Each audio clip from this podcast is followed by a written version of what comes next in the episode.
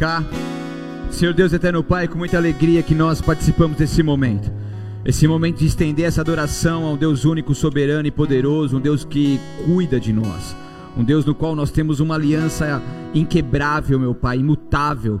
Obrigado porque o Senhor em todo momento continua cuidando de nós e eu te peço, olha para cada vida aqui, cada família representada, olha para cada pessoa que está ali também conectada conosco, cada pai de família, cada família representada, eu te peço que haja sobre cada um de nós uma condição especial da parte do Senhor para que nós possamos permanecer prósperos nas nossas finanças também, mesmo em diante a esse cenário, Senhor, pandêmico que estamos vivendo. Eu te peço, Espírito Santo de Deus, traga as estratégias, traga a direção, que nós possamos estar atentos em ouvir a tua voz, em seguir as tuas direções, que nós possamos estar atentos para implantar aquilo que o Senhor tem colocado aos nossos corações e nos destaque em meio à multidão, Senhor, em nome de Jesus Cristo. E que eu te peço que esses valores agora, Senhor, possam ser consagrados a Ti nós devolvemos para o Senhor parte daquilo que o Senhor tem nos dado. E eu te peço, Senhor, que da melhor maneira eles possam ser bem administrados e haja multiplicação, para que assim a tua igreja, os templos físicos continuem abertos, Senhor, e com as portas abertas, para poder receber as pessoas, Senhor, para poder levar muitas pessoas, Senhor, à verdadeira conversão, restauração, restituição e libertação que somente através de Jesus Cristo nós podemos ter. É assim que eu te peço e te agradeço, em nome de Jesus. Amém e amém. Glória a Deus. Maravilha! Estamos hoje num dia muito especial, é uma noite de Páscoa, né? Um domingo de Páscoa, a uma das festividades mais importantes do judaísmo e para nós cristãos, talvez a mais importante que separa muitas coisas aí que a gente vai aprender aqui nesta noite também. Então, como vocês sabem, eu sempre trago palavras aqui, onde eu, eu destrincho essas palavras em séries para que a gente possa mergulhar profundamente mesmo em ensinamento bíblico profundo da palavra de Deus. Eu amo a palavra de Deus, eu amo aprender, eu amo ensinar. E a gente teve aí uma série maravilhosa também que se encerrou aí no domingo retrasado sobre a autoridade na oração. E Assim que eu estava encerrando, estava buscando em Deus qual que seria a próxima, a próxima série. E daí Deus foi me falando sobre, sobre Jesus Cristo. E eu fui meditando nisso, eu fiquei a semana inteira ali é, estudando sobre, sobre isso, sobre esse tema, orando em Deus para que Ele pudesse confirmar. E isso queimou muito forte no meu coração sobre um tema muito especial que é Jesus Cristo, que a gente chama na teologia, né, cristologia. Vocês vão aprender um pouco mais sobre isso. E daí eu até peguei minha apostila de quando eu estudava teologia lá. E cara, comecei a folhar ela, fiquei cada vez mais apaixonado por Jesus, fui mergulhando ali, que coisa gostosa. Mesmo que você tá uma caminhada com Jesus, quando você começa a ler sobre Jesus, é sempre algo maravilhoso e novo que vem nos edificar. E ali com certeza fui muito edificado, comecei a marcar algumas coisas ali, pegar algumas coisas, estudar, e eu separei para vocês aqui uma palavra muito especial que eu quero compartilhar com vocês nessa noite, em cima daquilo que é essa série chamada Cristologia, e vou falar nessa noite então sobre o alfa e o ômega. Então eu quero que você possa de fato apertar o seu cinto, porque a gente vai decolar, mas a gente vai decolar para cima e muito para cima, e a gente vai aprender muita coisa boa. Então fica ligado aqui do começo ao fim, para você não boiar no meio do caminho e estar conectado conosco. Amém? Então, estamos iniciando hoje, dia 4 de abril de 2021, no domingo de Páscoa, a série Cristologia. Quero orar com você? Senhor Deus eterno Pai, nós te louvamos e te agradecemos por esse momento. Nós temos aqui mais uma oportunidade de nos reunirmos em Teu nome, de poder ouvir a Tua palavra, a Tua palavra que é viva e eficaz, a Tua palavra que traz transformação para todos nós. E obrigado, meu Deus, obrigado por mais uma série onde o Senhor coloca aqui para nós um ensinamento tão profundo da Tua palavra, da Tua pessoa, a pessoa de Jesus Cristo. E nós agora queremos estar aqui, Senhor, com os nossos corações abertos. Nós estamos abertos a receber a Tua palavra, a Tua orientação, a Tua direção, a Tua revelação, que ela venha a ser como rema para as nossas vidas, nos levando a patamares que nunca antes pisamos, Senhor, para que nós possamos verdadeiramente desfrutar de uma vida cristocêntrica, poderosa contigo, meu Pai. Eu te peço, faça milagres através dessa série, Senhor, traga conversões, traga salvação, libertação, traga profundidade numa vida contigo através dessa série, Senhor. Traga um despertamento profético nunca antes tido através dessa série, que muitas pessoas possam de fato conhecer Jesus Cristo através das palavras que serão pregadas nesses próximos cultos, meu Deus, em nome de Jesus. E eu me coloco aqui como filho teu, à disposição do teu reino, porque eu estou aqui para te adorar, Deus. Eu quero te adorar, quero te adorar nesse altar e que assim seja, em nome de Jesus.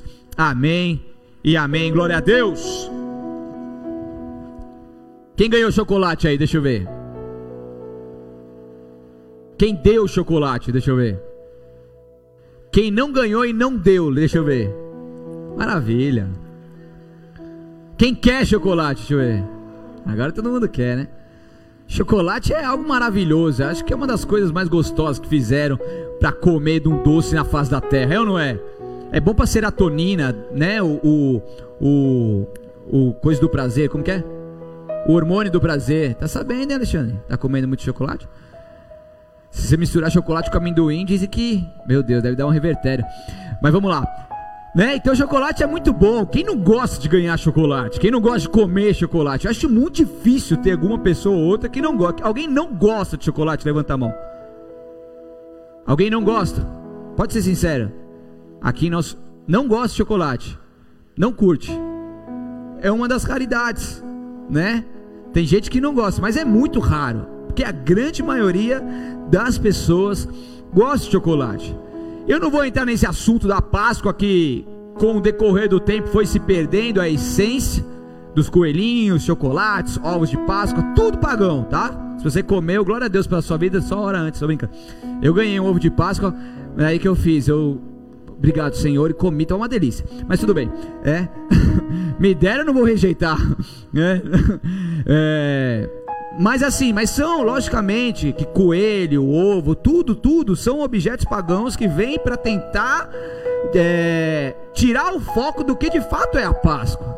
Estão comigo ou não? Isso veio lá na época de Constantino, começou a misturar as datas e fazer uma bagunça lá. Mas eu já preguei sobre isso na, na, na, na na Páscoa passada. Se quiser, tem lá no Spotify, depois você vê lá. Jesus, o Cordeiro Pascal. Um ano atrás, acho que foi dia 14 de abril, não sei. Você vê lá. Daí tem as explicações maiores. Mas hoje eu quero falar algo sobre, é, maravilhoso aqui da parte de Deus. E logicamente que muitos presenteiem os seus familiares, amigos, né? As crianças esperam isso.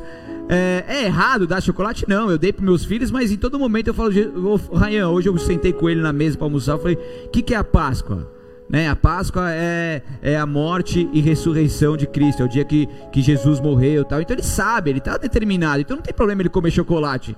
O mais importante é ele saber o que é a Páscoa. Estão comigo ou não? Ok? Então isso é o mais importante. Então os judeus, eles começaram a celebrar a Páscoa no sábado passado, ao anoitecer, que foi dia 27 de março, e estão finalizando hoje, então, dia 4 de abril, agora não sei que horas são lá, mas agora é para frente lá. Então já encerrou a Páscoa lá, né? E finalizam hoje. Eles têm uma semana de celebração da Páscoa. É, essa festa é conhecida para os judeus como Pessa, que significa passagem, que é a Páscoa judaica. É uma tradição milenar e que relembra a libertação do povo hebreu da escravidão do Egito, ok? Então, já falei sobre isso da Páscoa passada, também não vou me adentrar aqui. Eles mataram o cordeiro, colocaram nos umbrais das suas casas e o povo hebreu foi poupado dos seus primogênitos, nenhum morreu, porque ali existia o sangue do cordeiro, que simboliza logicamente o sangue de Jesus, depois que Jesus veio ao mundo e morreu por nós. E daí o povo hebreu é liberto, né? Faraó deixa eles ir e passa o mar vermelho e vamos que vamos, e a história permanece.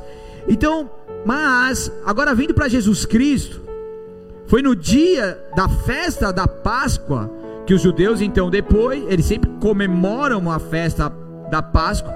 Então, no dia da festa da Páscoa, que Jesus se reuniu com seus discípulos para fazer a última ceia. E após a última ceia desse primeiro dia da festa da Páscoa, que é uma semana de festa, ele se entregou como cordeiro. Filipenses 1 fala sobre isso. Um ou dois? Não lembro. Que ele é o cordeiro de Deus. Mateus 26, do 17 ao 30, também fala sobre isso, que ele se entregou como o cordeiro de Deus que tira o pecado do mundo. Ele foi sepultado, ele morreu, ele se entregou no primeiro dia da festa da Páscoa, ele foi sepultado no dia dos pães asmos, para quem não sabe, é os pães sem fermentos, e nele não havia fermento, porque nele não havia pecado, ele se entregou por nós, ele deu a sua vida por nós sem pecado algum. E ele ressuscita, por isso que Israel, Jerusalém é o relógio de Deus e as festas têm tudo a ver com aquilo que Jesus Cristo é, fez e Deus continua fazendo nos dias de hoje. E ele ressuscita de forma proposital por Deus no dia das primícias, como primogênito dentre os mortos. Então, ele se entrega no dia da Páscoa ele é sepultado no dia dos pães asmos, sem fermento, pão sem fermento, porque não havia pecado, e ele ressuscita no dia das primícias, porque como um primogênito dentre os mortos. Então, pelo seu sofrimento, nós recebemos a paz, pela sua vitória sobre a morte, nós recebemos a vida eterna. Aleluia. Interessante que em toda a história da humanidade, na Bíblia Sagrada, nós vemos Jesus Cristo no centro de tudo. Você pode repetir comigo? Jesus Cristo no centro de tudo. Então, essa é a palavra-chave, a mensagem-chave de toda essa série. Jesus no centro de tudo. Então, se você pegar a história da humanidade, e se você pegar depois que esse homem maravilhoso, homem Deus, veio ao mundo, existe uma separação no nosso calendário que é antes de Cristo e depois de Cristo, ou seja, Jesus Cristo, o centro de tudo. Então existe uma matéria na teologia que eu estou reestudando e quero passar aqui para vocês nas próximas pregações, que ela é destinada a somente estudar sobre Jesus. É cristologia também chamada de teologia sistemática de Jesus Cristo. E dentro dessa matéria se concentra na principal importância que Cristo é a pedra sobre qual a igreja se fundamenta. E é somente através de Jesus que vem a fé para a salvação do pecador. Então, Jesus é o tema central da igreja e de toda a Bíblia. A nossa Bíblia é uma Bíblia cristocêntrica, onde Jesus é o tema central. A história da humanidade mostra a importância de Jesus Cristo como o centro. Jesus, ele então ele sempre existiu, ele sempre esteve pertencente a essa trindade maravilhosa. E uma vez Deus o enviou nessa terra através da concepção de uma mulher virgem chamada Maria, e Jesus veio para cumprir ali o propósito de Deus, sendo Deus homem, se humilhou e se entregou por nós. Ele, ele despiu da sua glória de, de Deus. Ele continuou sendo Deus, mas continuou sendo homem para que ele pudesse andar entre nós e morrer como homem sofrer como homem, ele teve as tentações, ele chorou, ele foi tentado em Mateus 4 ali no deserto por, por Satanás, e ali a gente vê. Então Jesus, ele sofreu. Por isso que ele fala: No mundo tereis aflições, mas tem de bom ânimo, eu venci. Ele passou neste mundo e venceu. Então, todo acontecimento histórico é antes ou depois de Cristo, ponto. Ok? Estão comigo? Lutero dizia que quem lê a Bíblia e não encontra Jesus, não tem lido a palavra de Deus. Pá! Certo? Se você está lendo a Bíblia e você não consegue ver Jesus nela, você não tem lido a palavra de Deus. Ele é o tema central. Se retirar Cristo da Bíblia, e aí, como que fica? Imagine você retirar Jesus da Bíblia, que motivação nós teremos para estudar a Bíblia? Agora, se a gente retirar Jesus da igreja, que esperança teremos mais. Ele é o fundamento de todas as coisas. Não dá para tirar, não dá para desunir aquilo que é o centro. Sua ausência é sinônimo, sinônimo de caos, mas a sua presença tem uma alegria que nunca acaba. Então em Jesus nós encontramos tudo. A nossa vida como cristãos, ela é totalmente diferente a partir do momento que nós aceitamos Jesus Cristo.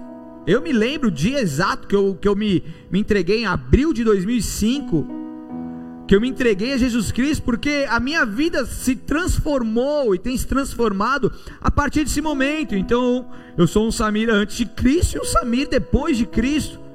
Então, a ausência de Jesus é caos, mas quando nós temos a presença de Deus, isso é sinônimo de alegria, uma alegria que nunca acaba, uma alegria eterna. E Deus ele vai trazendo sobre nós um processo de conversão, porque é sobrenatural. Então estudar sobre Cristo é como beber da água quando nós estamos sedentos. Nenhum outro credo, religião, líder influente ou filosofias supriria nossas necessidades espirituais como Jesus as supre quando nos envolvemos com Ele. Não existe nenhum outro caminho, não existe nenhuma outra religião, não existe nenhum líder, por mais influente que seja, que pode se comparar a Jesus Cristo. Jesus Cristo, ele foi o divisor de águas, ele foi o maior de todos, médico dos médicos, o psicólogo dos psicólogos, o psiquiatra dos psiquiatras. Ele foi aquele que, que serve como padrão para muitas pessoas. Então, se você vai pegar a, a, a, estudar Jesus Cristo, você começa a entender tantas coisas maravilhosas, aonde nós podemos ser muito alimentados por isso, beber realmente dessa fonte de água inesgotável. Por quê? Porque ele é a pérola que excede o valor da terra. Ele é o Alfa, é o Ômega, Ele é o princípio e o fim. Abra comigo lá em Apocalipse capítulo 22. Já vou começar pelo fim. Se ele é o princípio e o fim, vou começar pelo fim, vou começar por Jesus.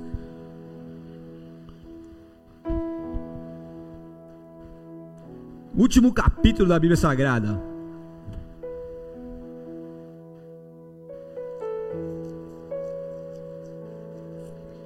Um dos últimos versículos, lá no versículo 13. Diz assim: tava, aqui no contexto fala sobre a vinda de Jesus para buscar a sua igreja, aquele que é o único digno de desatar os selos, falando que ele vem em breve e vai trazer recompensa e retribuir cada um de acordo com os seus atos. E daí no verso 13 ele fala assim: eu sou o Alfa e o Ômega, o primeiro e o último, o princípio e o fim. Essas palavras foram, nesse contexto aqui de, de Apocalipse 22, atribuídas ao próprio Cristo, em outras versões que eu vou falar aqui, em outros contextos, é atribuída ao próprio Deus, mas Deus, Jesus, Espírito Santo, é tudo uma trindade maravilhosa, e quando se fala de Alfa e Ômega, pode-se falar de Jesus e pode-se falar de Deus. Mas eu quero enfatizar aqui sobre Jesus Cristo, Alfa e ômega, para quem não sabe, é a primeira e última letra do alfabeto grego. Então ele é o alfa, o ômega, ele é o primeiro e o último, ele é o princípio e é o fim. Apocalipse 1:8 diz: Deus, eu sou o alfa e o ômega, diz o Senhor Deus. Eu sou aquele que é, que era e que ainda virá, o Todo-Poderoso.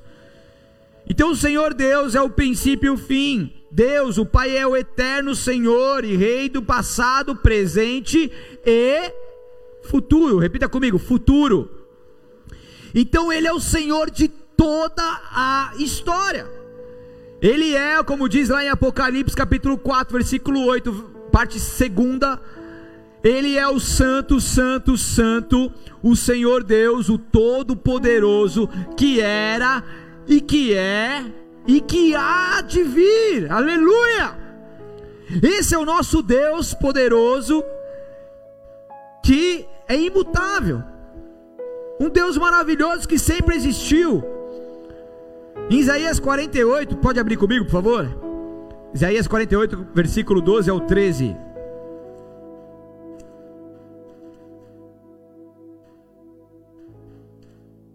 Isaías 48, 12 ao 13, diz assim: Ouça-me, ó família de Jacó, Israel, meu escolhido, somente eu sou Deus, o primeiro e o último. Minha mão lançou os alicerces da terra, minha mão direita estendeu os céus lá no alto. Quando chamo as estrelas, elas aparecem todas em ordem. Acaso algum de seus ídolos. Ah, não, até, até o 13 só. Então, somente eu sou Deus, o primeiro e o último, aquele que lançou os alicerces da terra, aquele que estendeu os céus lá no alto. Sem Ele não temos nada que seja eterno, nada que possamos mudar a nossa vida, nada que possa nos salvar do pecado. Será que o Senhor é a razão do nosso viver? Será que Deus e Jesus Cristo tem sido o Alfa e o Ômega das nossas vidas? Será que Ele tem sido o princípio e o fim? Será que as nossas vidas já tiveram um contato genuíno, maravilhoso, poderoso e pleno com o Alfa e o Ômega, com Jesus Cristo? E a partir desse encontro, será que você se permitiu ter um princípio, o um início de uma vida transformada com Ele? Uma vida que só será ter, terminada nessa terra a partir do momento que Ele vier e te buscar, porque nós vamos sendo aperfeiçoados por Ele, Ele é o início, é o fim.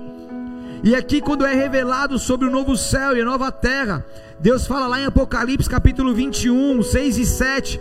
Ele disse assim sobre o novo céu e nova terra, e disse ainda: Está terminado. Eu sou o Alfa e o Ômega, o princípio com P maiúsculo e o fim com F maiúsculo. A quem tiver sede, darei de beber gratuitamente das fontes da água da vida. O vitorioso herderá, herderá, herdará todas essas bênçãos, e eu serei o seu Deus, e ele será meu filho. Então aqui nós estamos falando que se eu perseverar, se eu colocar em prática aquilo que o Senhor tem me falado, se eu sinceramente viver com Jesus Cristo, de uma forma transparente, abrir o meu coração para que Ele possa entrar sobre a minha vida. Algo poderoso vai acontecer, algo poderoso vai ser gerado em mim. E quem tiver sede, aqueles que entendem, têm sede, vão e bebem, eles bebem, desfrutam gratuitamente das fontes da água da vida. E aqueles que entendem, colocam isso como missão e perseveram até o fim, eles serão os vitoriosos, e esses herdarão todas as bênçãos, e Deus será o nosso Deus, e nós seremos o seu filho por toda a eternidade. Então nós estamos falando aqui de algo poderoso que nós possamos desfrutar nessa terra, nos dias de hoje que vivemos, mas Deus também nos leva ao foco na eternidade aonde nós poderemos desfrutar de toda a eternidade como filho de Deus com ele. Então Deus, ele leva-nos a poder entender um pouco mais sobre isso. E a gente vive numa situação tão caótica, tão difícil, tão triste, aonde nós temos visto pessoas próximas de nós morrendo, aonde essa praga maligna tem ceifado muitas vidas, eu estou com uma pessoa próxima da nossa família há 15 dias, entubado numa UTI. A gente foi consolar uma família que, que, a, que a moça jovem perdeu seu marido de 49 anos. Pessoas que pediram oração por alguém que estava entubado, infelizmente vieram a óbito. E Deus falando comigo tudo isso, e é um tempo onde muitas vidas têm sido ceifadas onde muitas pessoas estão morrendo e você não consegue, você vai amparar um, já tem que amparar outro, que tem que amparar outro, e outro morreu, uma irmã da nossa igreja há pouco tempo também faleceu, jovem, deixando suas duas filhas, e a gente vê tudo isso de frente, e o que acontece é que aqueles que estão em Cristo, a morte na verdade é vida. Aqueles que estão em Cristo não têm o que temer, e agora é o momento, como nunca, de nós entendermos essa palavra que Deus quer falar conosco, porque Deus falou assim: prega sobre mim, prega sobre Jesus. Tem muitas pessoas que acham que conhecem Jesus, mas conhecem muito pouco. Tem muitas pessoas que não conhecem a Jesus e precisam conhecer. Tem muitas pessoas que não conhecem, não querem conhecer, mas através dos ensinamentos de Jesus, eles vão conhecer um Jesus Cristo que não é pregado no madeiro que está sangrando com uma cara de coitado mas é o Jesus ressurreto, é o Cordeiro Pascal, e esse Jesus precisa ser pregado como nunca nesses últimos dias. As famílias vão ficar desamparadas, enlutadas, com dores, com dificuldades de poder reerguer as suas vidas. Mas o mais importante de tudo isso é que se as vidas forem que vão para toda a eternidade estarem com o Senhor, e é essa certeza que tem que queimar em nossos corações. É essa certeza de, de uma vida eterna que tem que queimar em nossos corações. E quando se fala de cristologia, se fala sobre o estudo sobre Cristo que é uma parte dessa teologia cristã que estuda e define a natureza de Jesus. Então a gente vai aprender sobre a natureza de Jesus, a doutrina da pessoa e da obra maravilhosa e salvífica de Jesus Cristo de Nazaré, que tem uma particular atenção à relação genuína e contínua com Deus, Pai Todo-Poderoso. Então é através da cristologia que nós podemos entender que Jesus Cristo é absolutamente suficiente para todas as questões que envolvem a nossa existência e salvação. Repita comigo: Jesus Cristo é absolutamente suficiente. A cristologia vai falar sobre isso, vai nos, vai nos incentivar a entender sobre isso. O que acontece é que, infelizmente, muitos desconhecem sobre quem de fato é Jesus Cristo em pleno século 21. Outros sabem, mas ainda de forma superficial. Outros acreditam que sabem o bastante, mas eu tenho certeza que no decorrer dessa série vão ver, desculpe, mas que estavam enganados. Porque a gente vai aprender muito sobre Jesus e eu estou empolgadíssimo por essa série. E quanto mais eu aprendo sobre Jesus, mais eu me apaixono por Jesus, mais eu entendo, cara, que essa, esse homem foi divisor de águas e é o divisor de águas na minha vida, na humanidade. Ele veio ao mundo em carne e deu a sua vida por conta das nossas vidas. Ele deu nossa, a sua vida por nós, para que nós possamos ser salvos. Ele se entregou por nós e esse é o momento que nós precisamos despertar e ter um entendimento maior sobre essa entrega. E isso tem que gerar em nós temor e tremor. E isso tem que abrir os nossos olhos para que nós possamos dar valor de fato a esse sacrifício de Jesus Cristo. Então, esse é um tempo que a gente vai aprender bastante coisa. Vamos falar sobre o plano de salvação. Vamos falar sobre a pedra angular. E vamos falar sobre muita coisa que Jesus Cristo é. Lógico que é um uma matéria infinita, mas eu vou me focar aqui para a gente poder aprender bastante e ser produtivo para todos nós. Então hoje é um domingo de Páscoa e nós celebramos a Páscoa sim, porque o nosso Jesus, ele é o Cordeiro Pascal que nos livra da amargura da escravidão e nos purifica com o seu sangue. Antes precisavam ser feitos, serem feitos sacrifícios, sangue precisava ser derramado, mas Jesus Cristo, ele, como Cordeiro de Deus, ele deu a sua vida por nós, e através dele nós também alcançamos a libertação. Então ele tornou possível uma vida santa e pura, porque ele é nossa Páscoa, como o Cordeiro imaculado de Deus, seu sangue foi derramado ao fim, a fim de salvar o seu povo da morte do pecado. Ele é o sacrifício pascal uma vitória esmagadora contra as trevas, ele nos resgatou e nos salvou, quando em todos os momentos pensavam que Jesus havia morrido e os, os opositores haviam vencido Jesus Cristo. Ele morreu, mas ele então ressuscitou e ele veio ao mundo ressurreto com seu corpo glorificado, comprovando as escrituras e as promessas que havia feito e que outros haviam feito. A gente vai poder aprender nessa série as diversas profecias que tem no Antigo Testamento sobre Jesus e os cumprimentos dela no Novo Testamento. A gente vai poder fazer essa comparação e poder ver que em toda a Bíblia Sagrada, Jesus Cristo é o centro. é tudo por Ele, para Ele, são todas as coisas, tudo por Ele, para Ele. Então Jesus Cristo é algo maravilhoso, é uma pessoa maravilhosa, no qual nós precisamos aprender ainda mais. Enquanto a peça, a passagem marca a libertação do povo judeu do Egito. A Páscoa cristã representa a libertação de todos que estavam separados de Deus devido aos seus pecados e que foram perdoados através da morte e ressurreição de Jesus. Quem era você antes de encontrar Jesus? Quem era você antes de ser alcançado por essa misericórdia e graça genuína? Quem era você quando você se sentia o pior dos pecadores, totalmente sujo, na lama, no lamaçal, num poço de destruição? Mas de repente você é tocado por algo sobrenatural, por um amor incondicional. E esse amor começa a penetrar no seu coração, começa a te envolver de uma tal forma que você se constrange.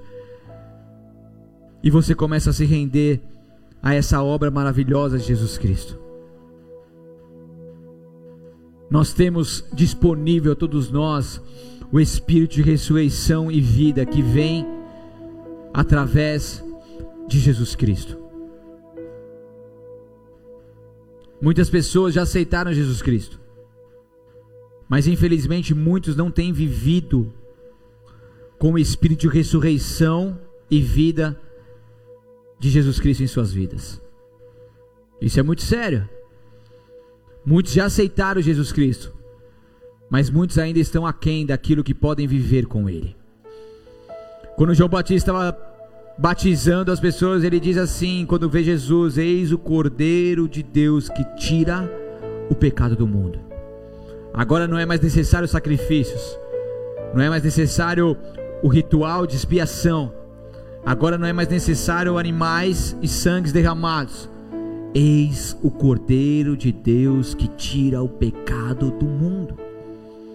E de repente Deus olha para as nossas vidas como pecadores, como homens e mulheres caídos no pecado, na consciência da carne, errando e numa vida errante, em nossas mazelas, mas de repente nós recebemos um toque sobrenatural que não é natural, que não é de pessoas, que não vem de um pregador com palavras de persuasão humana, mas é algo sobrenatural. E aquilo começa a nos envolver de tal forma que nós começamos então a receber de Deus algo poderoso, o teu Espírito, e quando nós fazemos uma simples oração de uma entrega a Jesus Cristo com as nossas vidas, as nossas vidas passam a ser completamente, a partir daquele momento, transformadas. Jesus é tão simples, tão simples, a gente vai poder aprender um pouco mais sobre isso também nessa série, que para você ter a vida eterna, você precisa fazer uma oração simples pedindo perdão pelos seus pecados e aceitando Jesus Cristo como Senhor e Salvador de sua vida e o reconhecendo como Deus Filho que veio ao mundo em carne, morreu, mas ressuscitou. Uau! Uma oração de dois minutos pode salvar a sua alma. Uma oração de dois minutos, sincera, verdadeira, genuína, com o toque do Espírito ali, é capaz de salvar a sua alma da morte eterna. Uau! Que simplicidade é essa de Jesus Cristo sobre as nossas vidas? E ele continua sendo esse cordeiro vivo, o cordeiro de Deus, que quer arrancar os nossos pecados, tirar os nossos pecados, nos purificar, nos limpar.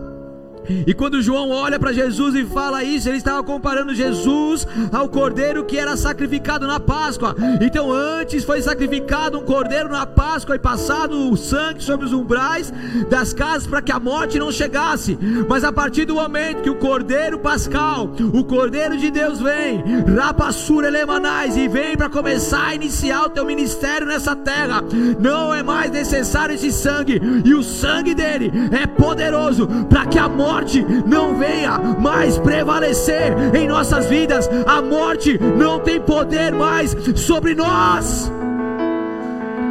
Não tem poder mais sobre nós. E mesmo que a morte física chegue em nós, nós viveremos. Uau! Uau! A morte do pecado, o salário do pecado é a morte, mas a morte do pecado não vai ter mais poder sobre nós, porque a obra salvífica, transformadora e a santidade de Deus, ele vai sendo, vai sendo derramada sobre as nossas vidas a partir do momento que nós nos entregamos a Ele, que nós permitimos ser transformados por Ele. Esse sangue é poderoso, Jesus é o centro desde o início. E como cristãos precisamos ter uma vida cristocêntrica, aonde Jesus Cristo é o centro, aonde eu quero ir para um lado, aonde Jesus não está no centro. Jesus, por estar no centro, ele me traz de volta. Peraí, aqui eu vou me dar mal, aqui eu vou sair da vontade de Deus, aqui eu vou desagradar o meu Pai. Se eu quiser ir para um outro lado, aonde Jesus Cristo não está comigo, não está centralizando em mim. Isso vai me levar a um erro, um pecado, mas aí Jesus estando no centro, ele me traz a consciência, ele me traz de volta. Então eu permaneço ali no centro. Eu posso querer ir, eu posso tentar ir, mas enquanto a minha vida é cristocêntrica, Jesus Cristo de Nazaré não permite que venhamos cair nem para a direita, nem para a esquerda. O Cristo Jesus, ele faz com que nós permaneçamos nele, enxertados nele, vivendo o poder dele em nossas vidas. É assim no casamento, o cordão de três dobras, Salomão fala sobre relacionamento, mas quando você faz uma analogia com o próprio Jesus, a terceira dobra, o centro de Jesus Cristo ali no casamento faz com que um ou outro queira sair do centro, mas Jesus estando no centro traz o casamento de volta para o prumo. A nossa vida tem assim, nós somos tentados, nós temos as nossas tentações, nós temos os nossos pensamentos que fogem do pensamento de Deus muitas vezes. Mas quando Jesus é o centro, a gente pode até pensar, mas a gente não vai realizar, porque Jesus está nos fortalecendo nele. Salmo 118, 22: A pedra que os construtores rejeitaram se tornou a pedra angular. Uma outra vez eu vou passar uma pregação sobre isso, talvez na quinta. Sobre a pedra angular que é disponível para que haja uma construção completa. A pedra angular antigamente era colocada ali como esquina para poder ser um guia para a construção acontecer sem que venha ruir. Então essa pedra que os construtores rejeitaram se tornou angular. Essa pedra que muitos blasfemaram, essa pedra que muitos rejeitaram, que não quiseram ouvir, se tornou a pedra angular, porque Jesus é a base, o alicerce de todo o corpo de doutrina que envolve a igreja em sua trajetória por esse mundo. Jesus é a revelação completa de Deus ao homem. Você quer conhecer a Deus, você precisa conhecer Jesus. Quando você conhece Jesus, você conhece a Deus. Abra comigo a sua palavra lá em Hebreus capítulo 1, versículo 1 ao 13. Você vai entender um pouco mais sobre essa maravilha que é o nosso Salvador. Hebreus capítulo 1, versículo 1 ao 3.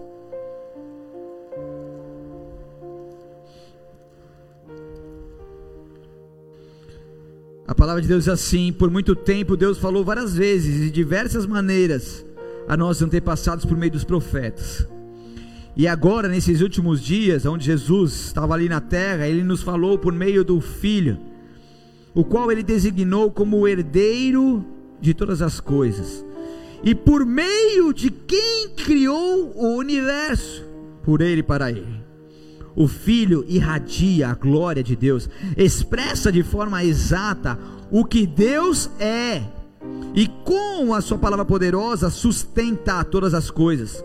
Depois de nos purificar dos nossos pecados, aleluia, sentou-se no lugar de honra, à direita do Deus majestoso no céu, aleluia. Até aí. Daí aqui você vai viajar mais um pouco comigo. Então Cristo, ele é um mediador entre Deus e homens.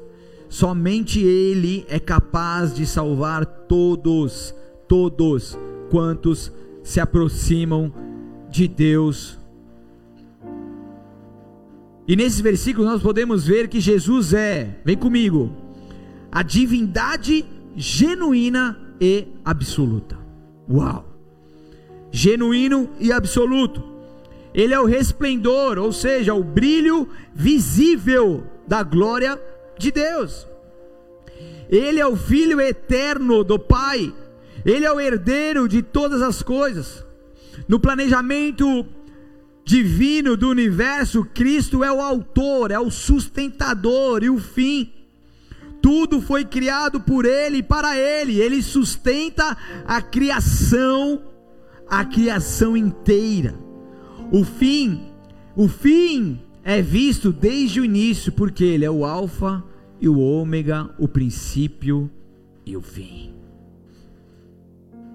Tudo está escrito já, gente. Tudo começou com ele, tudo vai terminar com ele. E quem está nele pode ficar tranquilo, que com ele vai terminar.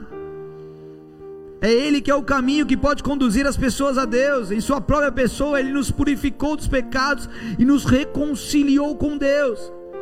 Agora, Ele está em lugar de honra, Ele está à destra do Pai. O Deus homem que teve por herança uma posição muito acima de todos os outros.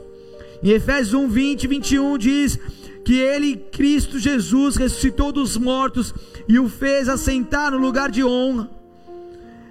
Deus ressuscitou Cristo dos mortos e o fez assentar no lugar de honra à direita de Deus dos domínios celestiais. Agora ele está muito acima de qualquer governante, autoridade, poder, líder ou qualquer outro nome, não apenas este mundo, mas também no mundo futuro. Não existe governante, presidente, não existe rei, não existe ninguém da alta cúpula, os Illuminati, da maior topo da pirâmide, que possa se comparar com o maior governo que exerce o nosso Jesus Cristo de Nazaré. Ele está acima de qualquer governante, autoridade, poder ou líder. Ele é o nome sobre todo nome. Ele é o Deus forte e poderoso, conselheiro, príncipe da paz. Ele era o que é, que era e que há de vir. Tudo começou nele, tudo vai findar nele. Portanto, permaneça nele e você estará seguro. A vida de Jesus, seus ensinamentos, sua presença entre os homens, foi o maior acontecimento na história da humanidade, o fato mais glorioso que a história já registrou. É tempo de Jesus Cristo de Nazaré, o Alfa e o Ômega, ser anunciado como nunca nos quatro cantos dessa terra. E com isso nós vamos mergulhar profundamente sobre a vida de Jesus, e com isso muitos vão se render a Ele e serem salvos. Outros, tenho certeza que se apaixonarão por Jesus como nunca, e outros serão despertados sobrenaturalmente a viver uma vida com Ele como nunca antes vivida. Jesus é o melhor. Jesus é o Todo-Poderoso. Jesus é o cumprimento das profecias, das promessas que foram proferidas durante toda a história que nós temos na Bíblia Sagrada. Jesus foi a pessoa mais esperada. Quando nós vemos no Novo Testamento a chegada dele, muitos ao esperarem Jesus e quando ele começou a se pronunciar, ele veio ali a Jerusalém no jumentinho. Muitos desacreditaram de Jesus, porque não era esse Jesus que eles estavam esperando. Eles estavam esperando um rei vindo num cavalo branco, com a sua majestade, né? Com toda a sua entrada triunfal. Mas ele na sua simplicidade ele veio com o jumentinho ali, ele veio para cumprir a promessa de Deus e para realizar ali o propósito divino. Ele não estava preocupado com o que os outros falavam, mas aqueles que entenderam a mensagem de Cristo e se abriram, eles começaram a ser transformados. Jesus foi causando. Jesus foi causando. Ele foi curando, foi ressuscitando os mortos, multiplicou os pães e os peixes. Ele começou a pregar com uma sabedoria, uma autoridade nunca antes vista. Começou a confrontar os hipócritas, os fariseus, os donos da lei, os sabichões da época, aqueles que achavam que entendiam de tudo. Ele bateu de frente. Ele foi o homem que trouxe vida, alegria, que pôde transformar por onde passava. Em um momento onde uma mulher viúva já tinha perdido seu marido, perdeu seu filho, e esse homem ele entra numa aldeia pequenininha, tá lá o, o morto numa maca, nem caixão é, numa uma maquinha, ele vai lá, ele causa, no, ele vai trazer um tumulto no velório, ele ressuscita o cara, traz esperança de novo para a família, ele traz vida. Então Jesus Cristo, ele veio à terra, ele cumpriu tudo isso nos seus três anos mais ou menos. Ele morreu, ressuscitou e hoje vive estado dessa do Pai. E o próprio Jesus Cristo, ele continua sendo vida nas nossas vidas.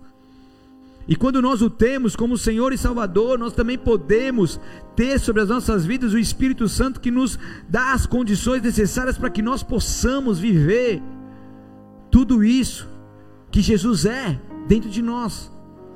Porque Jesus não muda. Então Jesus ele continua nos resgatando, ele continua nos perdoando, ele continua trazendo a direção necessária, ele continua curando as nossas vidas nos transformando, nos libertando, nos restaurando, nos restituindo, nos reconciliando. Ninguém pode se comparar a Jesus Cristo de Nazaré. Então esse é o tempo que a gente precisa poder se abrir ainda mais para poder conhecê-lo de fato e poder mergulhar profundamente nesses ensinamentos para que a gente possa ter uma vida transformada, de fato transformada. Jesus ele causou por onde ele passou.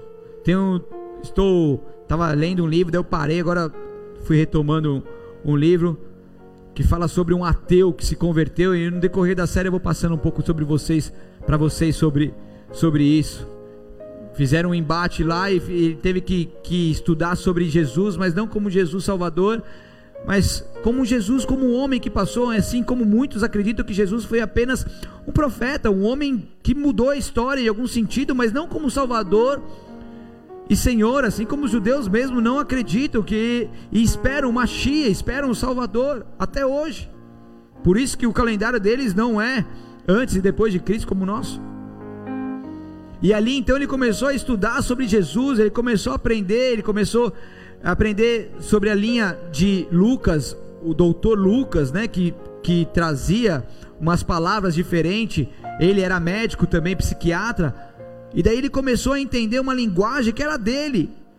E ali, de repente, ele foi impactado por algo sobrenatural, aprendendo sobre Jesus, e a história vai se destrinchando aí, ao ponto dele ter uma experiência marcante com Deus. E ali ele vê a sua, a sua esposa, tendo uma doença, uma doença incurável no seu pulmão, não era, não era uma pneumonia nem viral, nem bacteriana, mas era uma pneumonia, uma pneumonia onde o seu próprio organismo é, consumia o próprio pulmão e não tinha anticorpos, não tinha antibiótico, não tinha nada que pudesse ali salvar ela. Mas ela tinha encontro com Jesus. Ela teve um encontro com Jesus.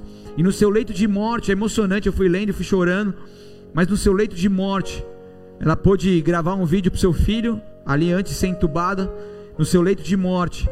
Nas suas palavras finais, ela pôde olhar para ele e falar sobre esse Jesus Cristo. Porque ela estava partindo, mas ela estava partindo para viver uma vida com Deus. Ele estava nessa terra, vivo, mas morto. E ali então ele teve esse impacto, através desse impacto com, com Jesus Cristo, ele começa então a se abrir, abrir o seu coração e ser transformado por Jesus. O, o, ateu, aquele que não acredita em Deus ou diz que não acredita, aquele que é o mais duro do coração, aquele que não quer os ensinamentos de Jesus, não quer aprender sobre Jesus, que bloqueiam a palavra de Deus. Nós oramos para que eles tenham experiências como essa, ou parecidas como essa, para que de fato possam ter um encontro genuíno com Jesus Cristo e terem suas vidas transformadas. Tem muitas pessoas que pegam Jesus e só passam ali, quando vai estudar sobre Jesus ou ouvir sobre Jesus, passam adiante essa informação, essa folha e ali vai permanecendo a sua vida dessa forma. Mas esse é um tempo onde os quatro cantos dessa terra vão ouvir falar de um Jesus Cristo de Nazaré, aquele que morreu, ressuscitou, vivo está e em breve voltará. Feche seus olhos abaixe sua cabeça. Aleluia, Senhor.